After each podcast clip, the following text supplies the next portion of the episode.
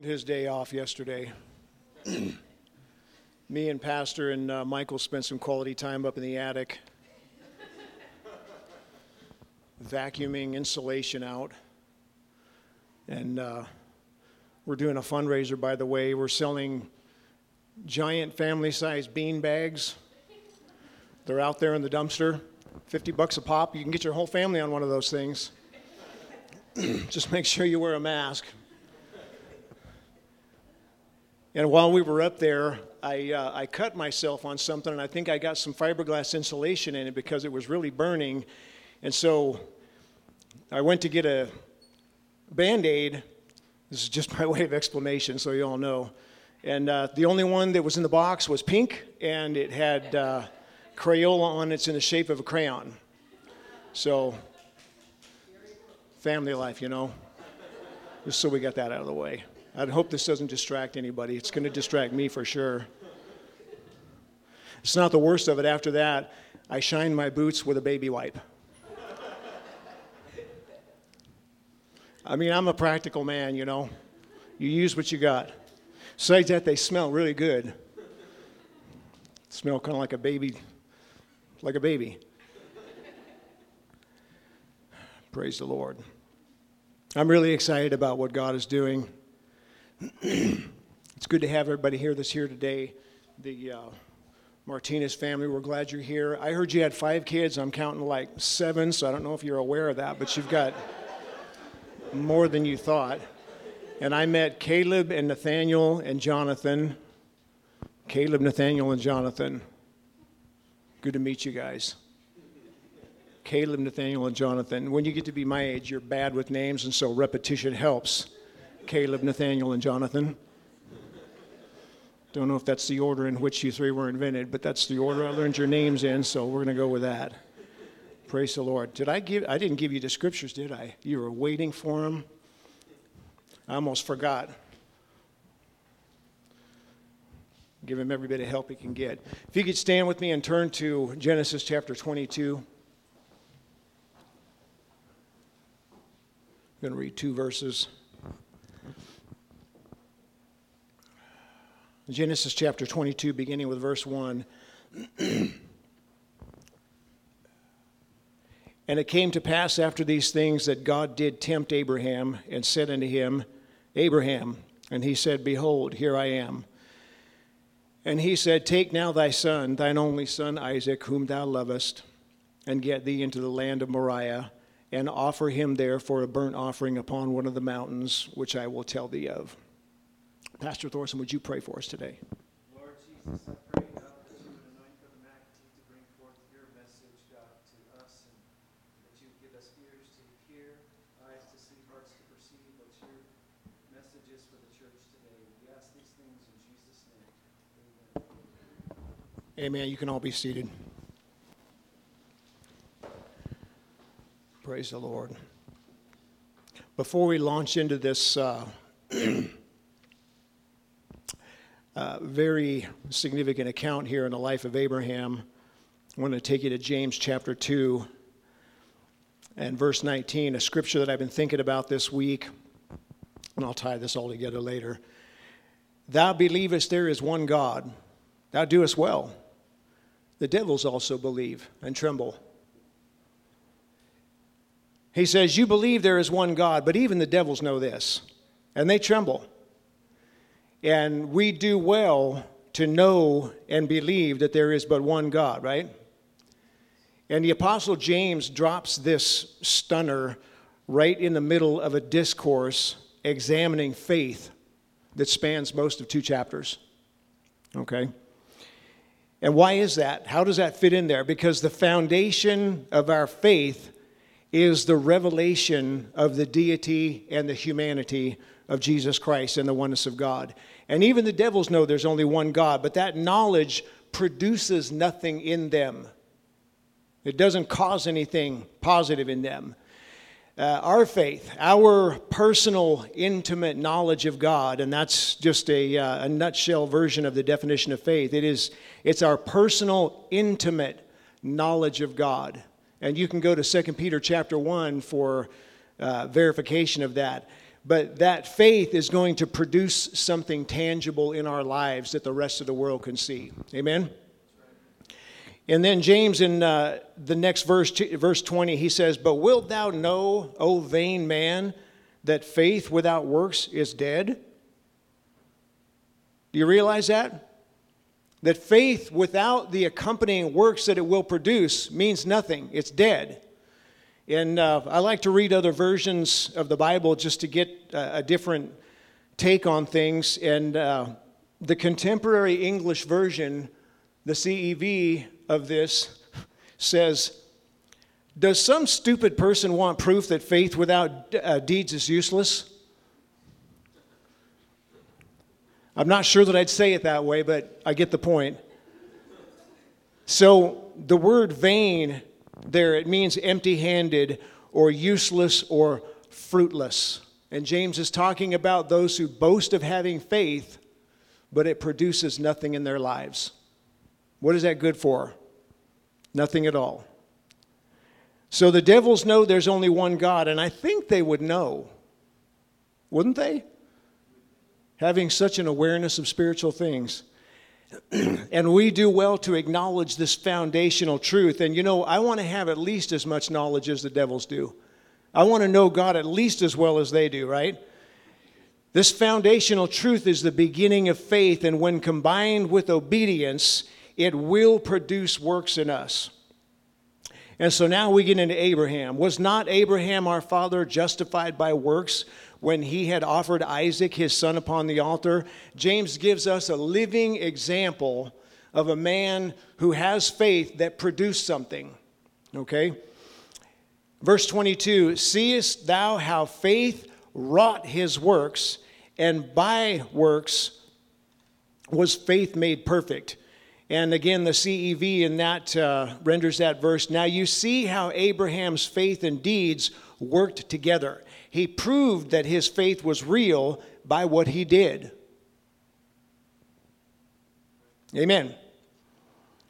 So I want to talk to you for a little bit today about the journey to Mount Moriah and back. Praise God. So back to Genesis uh, verse uh, chapter 22 and verse 2. This uh, mm, very, very significant passage of scripture here. And he said, Take now thy son, thine only son Isaac, whom thou lovest. Anybody notice how he throws that in there? Was that even needed to be said? Everybody knew that Isaac loved Abraham. We even know it. But God just, just includes that right there. That's interesting. And get thee into the land of Moriah and offer him there for a burnt offering upon one of the mountains which I will tell thee of. Anybody ever read that verse and then just sat back and thought about it? Anybody ever read that and thought, what if that was me? Come on now, this is a real book, all right? These aren't fictional stories here. This is real stuff. This is real people. This is a real circumstance here. And just think about what you would think and experience if God commanded you to do that. One of your own children. I heard somebody say one time that we, we don't know exactly how old Isaac was, but he know he wasn't a teenager because if he was, it wouldn't have been a sacrifice. there was even some teenagers that thought that was funny. they know so, how could Abraham obey the Lord in this? Because he knew who God was.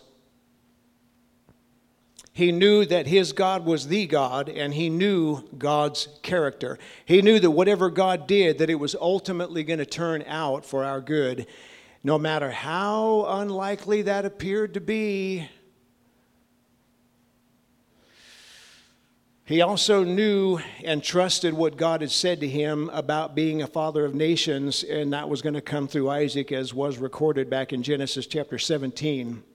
And it was verse 5 uh, that says, Neither shall thy name be any more called Abram, but thy name shall be Abraham. For a father of many nations have I made thee. And Romans 4:17 refers back to that says, As it is written, I have made thee a father of many nations, before him whom he believed, even God, who quickeneth the dead and calleth those things which be not as though they were. I like that phrase, calleth those things which be not as though they were. And we know that it's God that quickens or gives life to the dead as uh, not just dead bodies, but dead reproductive systems, like He did with both Sarah and Abraham. And He calls those things which be not as though they were. And He alone does these things. And there are a lot of places throughout Scripture where God tells us about who He is and the things that He does. And He's letting us know that He's not like us. He's setting himself apart from everything else. He asked the question uh, in Isaiah is there, is there anybody like me? Is there, is there even another God that's like me? There is none that's like me. What will you compare me to? So, many, many times throughout Scripture, he's drawing uh, distinctions between him and everything else that's not him. And this is one of those verses. He alone commands the powers of heaven and earth and He alone is able to cause these things to happen uh, that are not yet. And uh, this verse right here in Romans doesn't confer this power to us to call those things which be not as though they were, any more than it confers to us the power to quicken the dead. Uh, to be clear, we don't have the authority to do anything, to call anything that be not as though it were unless God wills it to be so. Unless, thus saith the Lord, happens first. So this verse draws a distinction between God and everything else. He is unique. He is exclusive. There's nothing and no one like him. He sets himself apart from creation frequently. That's what he did through most of the questions for Job. He was letting Job know, You're not like me. I do things that you can't explain. I do things that you can't even understand. Science is just now beginning to catch up with, with things in the Bible. They're just now beginning to explain things that the Bible has spoken of long ago. And uh, Isaiah chapter 45, verses 5, 6, and 7, he says, I am the Lord, and there is none else. There is no God beside me. I girded thee though thou hast not known me, that they may know from the rising of the sun and from the west that there is none beside me. How many of you know how far that is? From the rising of the sun to the west. I mean, it's always sunrise somewhere in the earth, right? And it's also sunset somewhere in the earth. So that's a pretty big span. There is none beside me. I am the Lord, and there is none else. I form the light and I create darkness. I make peace and create evil. I, the Lord, do all these things. Isn't that an interesting verse?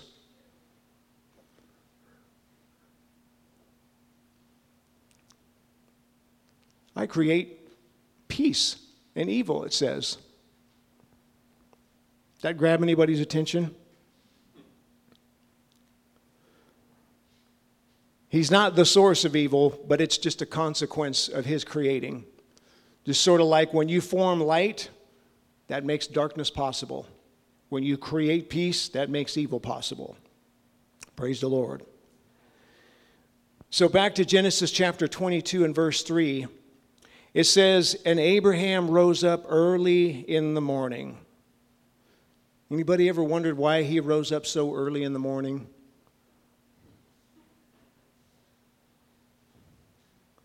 I wondered why he got up so early in the morning. I mean, I'm an early riser myself, but why is it noted here that he rose up early in the morning? Was it to beat the heat or beat the traffic? Or was it to beat Sarah out of bed? Maybe he just wanted to get on his journey before she got up. That's just pure conjecture, but I know women. Doesn't say anywhere in here that she was on board with this whole thing or that she even knew anything about it. Honey, where are you going? Oh, we're going to go take a trip and offer a sacrifice. Where's the sacrifice?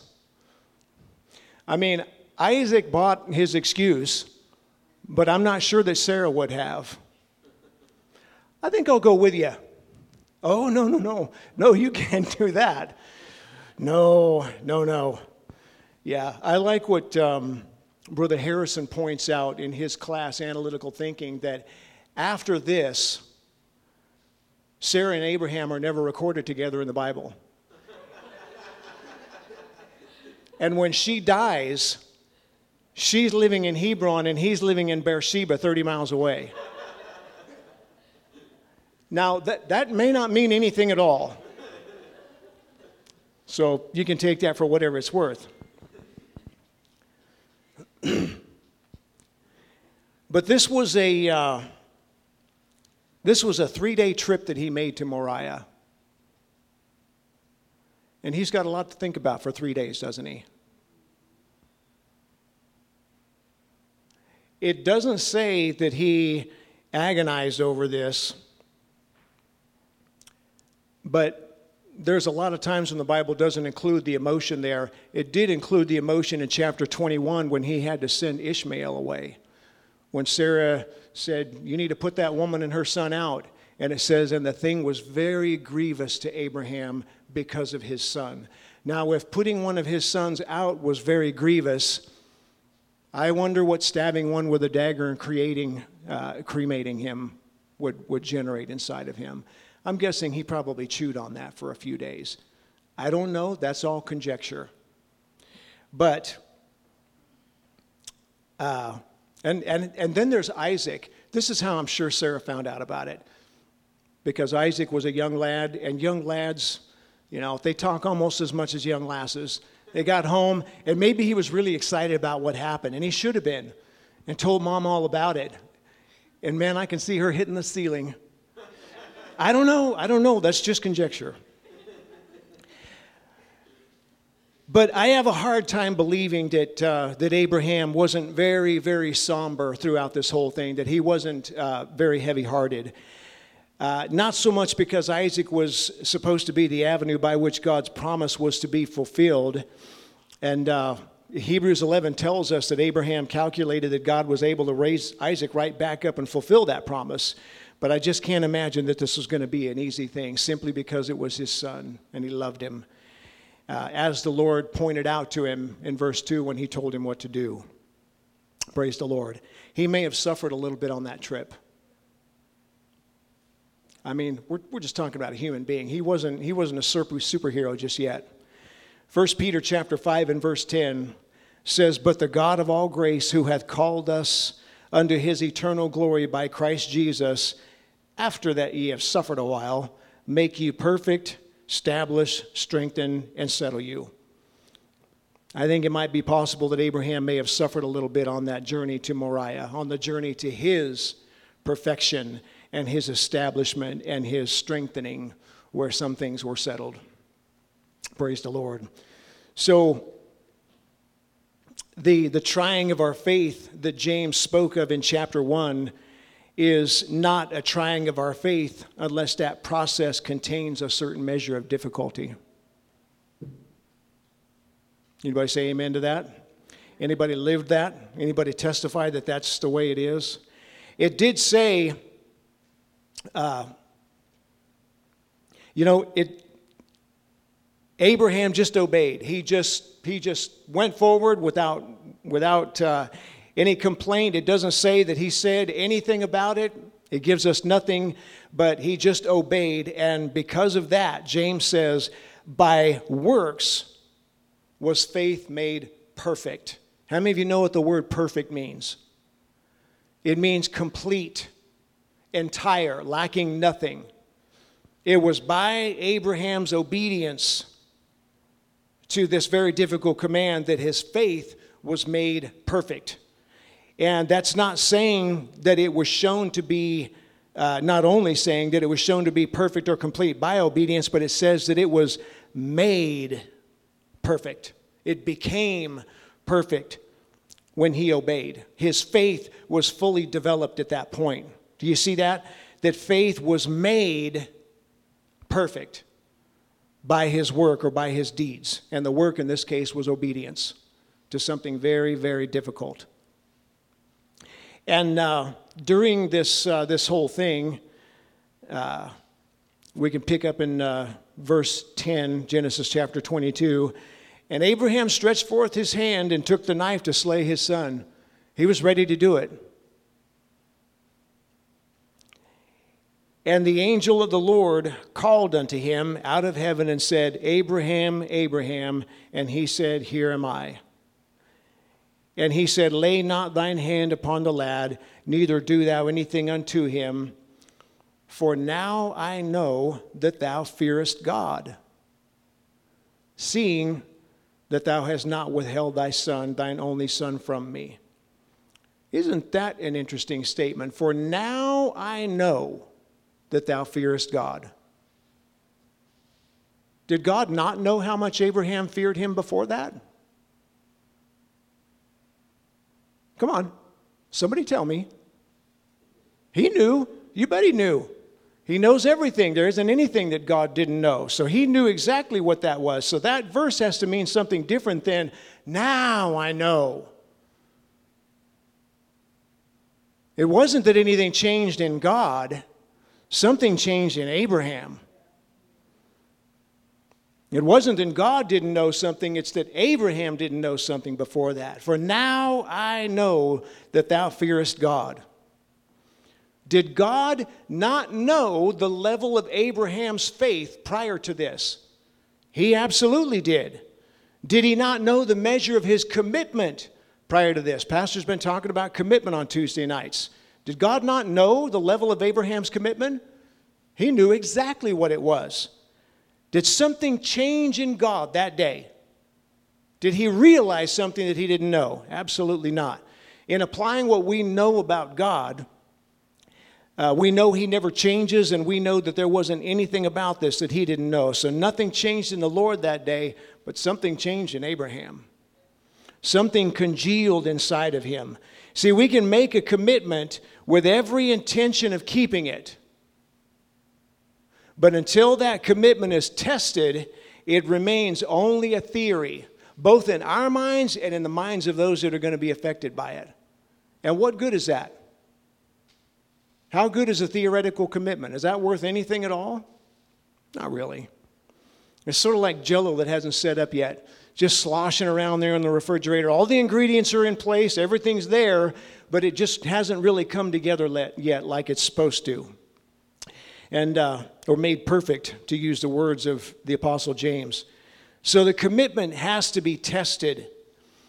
And when it's tested, something changes in us, something happens inside of us.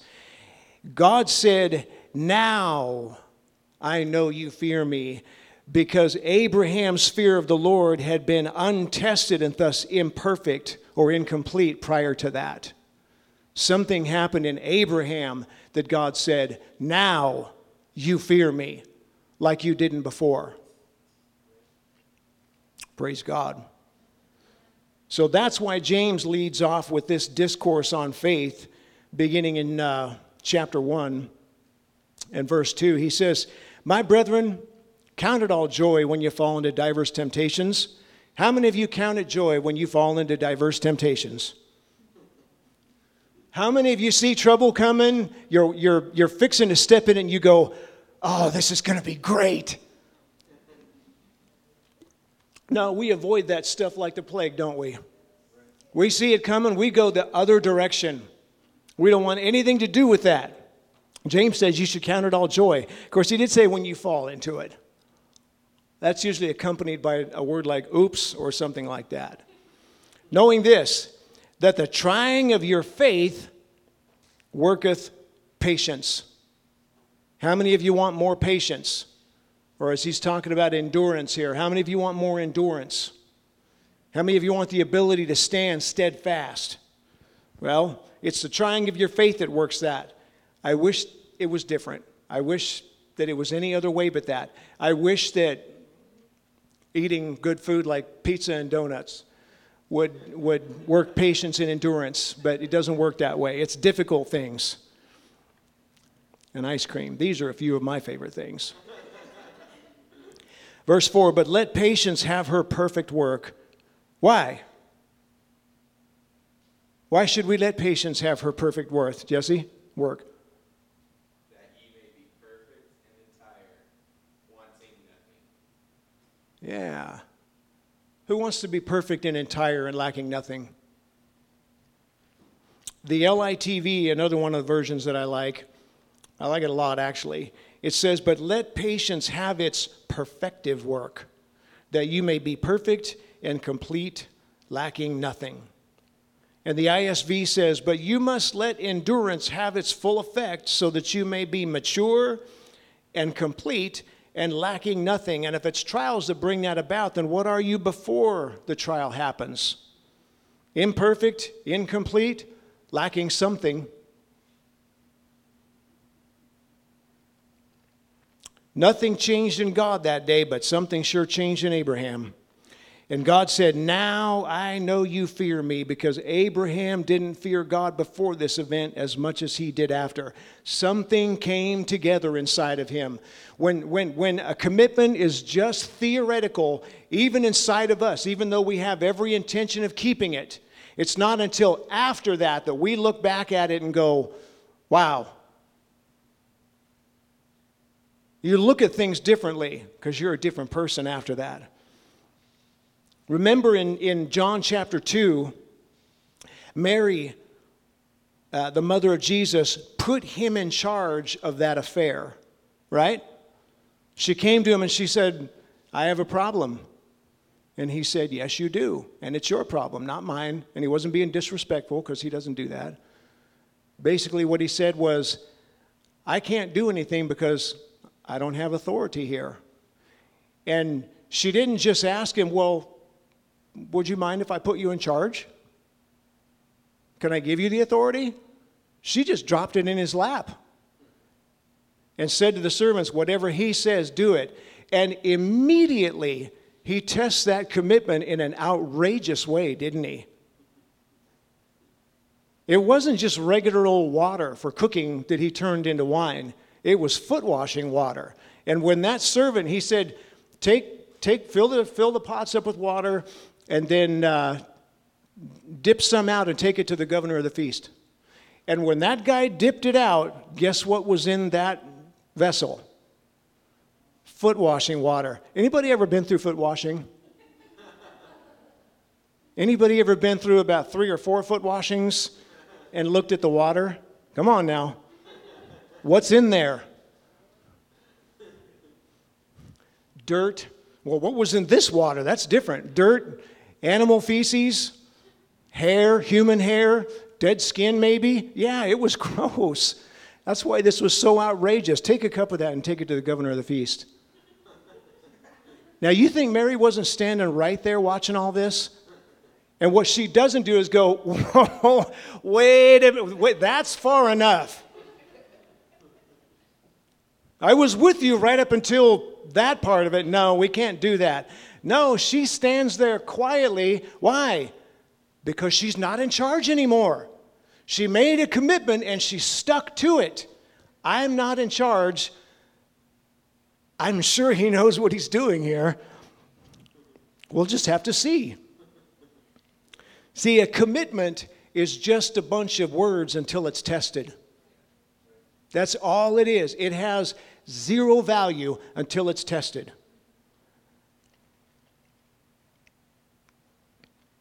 Our faith is made perfect when we obey Him. That's the works that James is speaking of here. It's always going to be obedience to whatever the Lord tells us to do, not just going about doing our own ideas of what good works are in His name. That's not what this is about. How did that work out for, uh, for that bunch in Matthew chapter 7 that the Lord was talking about when He said, Many are going to say to me in that day, Lord, Lord, have we not prophesied in thy name and cast out devils in thy name and in thy name done many wonderful works? No, you didn't do any of that stuff. That's not what he says. Well, you didn't do it in my name. He didn't say that either. He didn't argue with them. And they weren't blowing smoke in his face either here. They're standing in judgment. They're telling the truth. They had prophesied in his name. They had cast out devils, they had done wonderful works. But something was wrong in that whole thing. It wasn't in obedience and in accordance with the will of God. We're not just doing our own thing here and calling it His. He is working His plan, and we're taking our place in His kingdom and doing whatever He says to do. And that obedience to what He says is what validates our faith, which is your personal, intimate knowledge of the person, the identity, and the plan of God. That means you know who He is, that enables you to discern what He's doing. You know what He's up to, and you align yourself with what He's doing, which, by the way, is all about Him. It's not all about you. Praise God. Perfect faith begins with a revelation of His person and identity, and it results in us working His plan in harmony with Him. That means we don't have to figure it all out. We don't have to try and look around and figure out what it is we've got to do. He's already got that all worked out. We just need to line ourselves up with Him and work His plan, which is guaranteed to succeed. My plan is guaranteed to fail. Ask me how I know that. Read you a few more verses here. Matthew chapter 16 and verse 24. Then said Jesus unto his disciples, If any man will come after me, let him deny himself and take up his cross and follow me. Mark 8 34. And when he had called the people unto him with his disciples also, he said unto them, Whosoever will come after me, let him deny himself and take up his cross and follow me. And Luke 23, and he said unto them all, If any man will come after me, let him deny himself and take up his cross and follow me. Now, look, when, when the different gospel writers recorded their accounts, sometimes there were variations. One guy would record something that somebody else did and didn't, and vice versa. But in this, we have three different accounts, and these three qualifiers are listed precisely identically and in the same order. Deny himself is first. It's always first. That's got to come first. Doesn't matter what follows it if that doesn't happen. Deny himself, take up his cross, and follow me. And boy, you could talk about that for a year's worth of Sundays. Mark chapter 10, verse 21, however, this is uh, the Lord's account with this uh, man who's called the rich young ruler, who asks him, What do I have to do to inherit eternal life? Then Jesus, beholding him, loved him.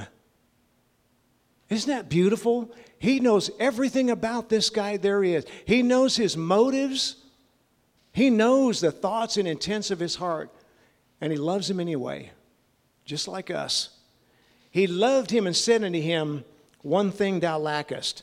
Go thy way, sell whatsoever thou hast, and give to the poor, and thou shalt have treasure in heaven. And then he follows it up with, and come, take up the cross and follow me. Isn't it interesting that the last two components are there, but he doesn't tell him to deny himself? Or does he? The Lord knew what this man loved just like he did Abraham. He knew what was dear to him. I'm telling you what, he's got our number dialed. There isn't anything that's going on in your little brain that he doesn't know about. He knows your affections, he knows you.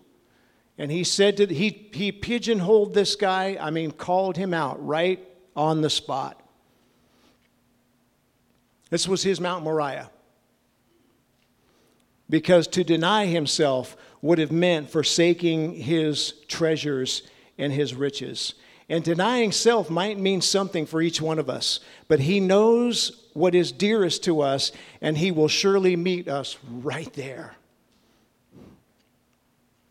Right at that threshold. And when he does, it's going to bring us to a decision point, isn't it? A crisis point, like Brother Readout says. Not, it's not an opportunity to fail, it's an opportunity to succeed. Failure is a possible outcome, though, and many times that's what happens.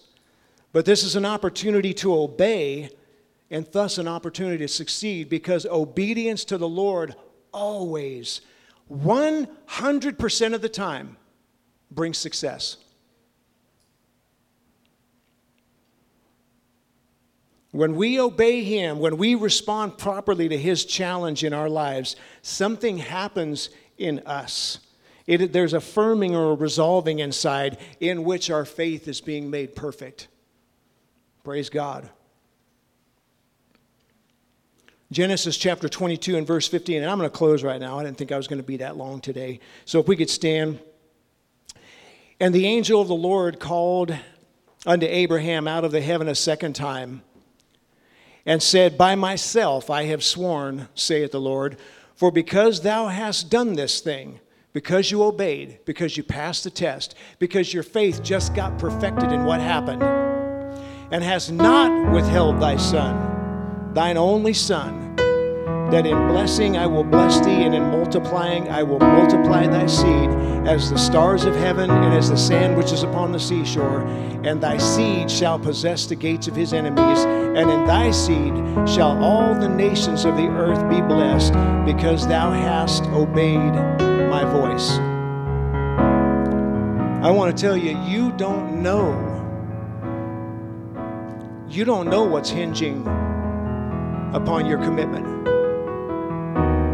When you make that trip to Mount Moriah, you may not know exactly the consequences, the generational consequences that are going to be the result of your decision, whether it's to obey the Lord or to disobey. Whether it's to hold up at the last minute and go, you know what, just can't do it. Or whether it's God, you're still God. No matter what happens, you're still God.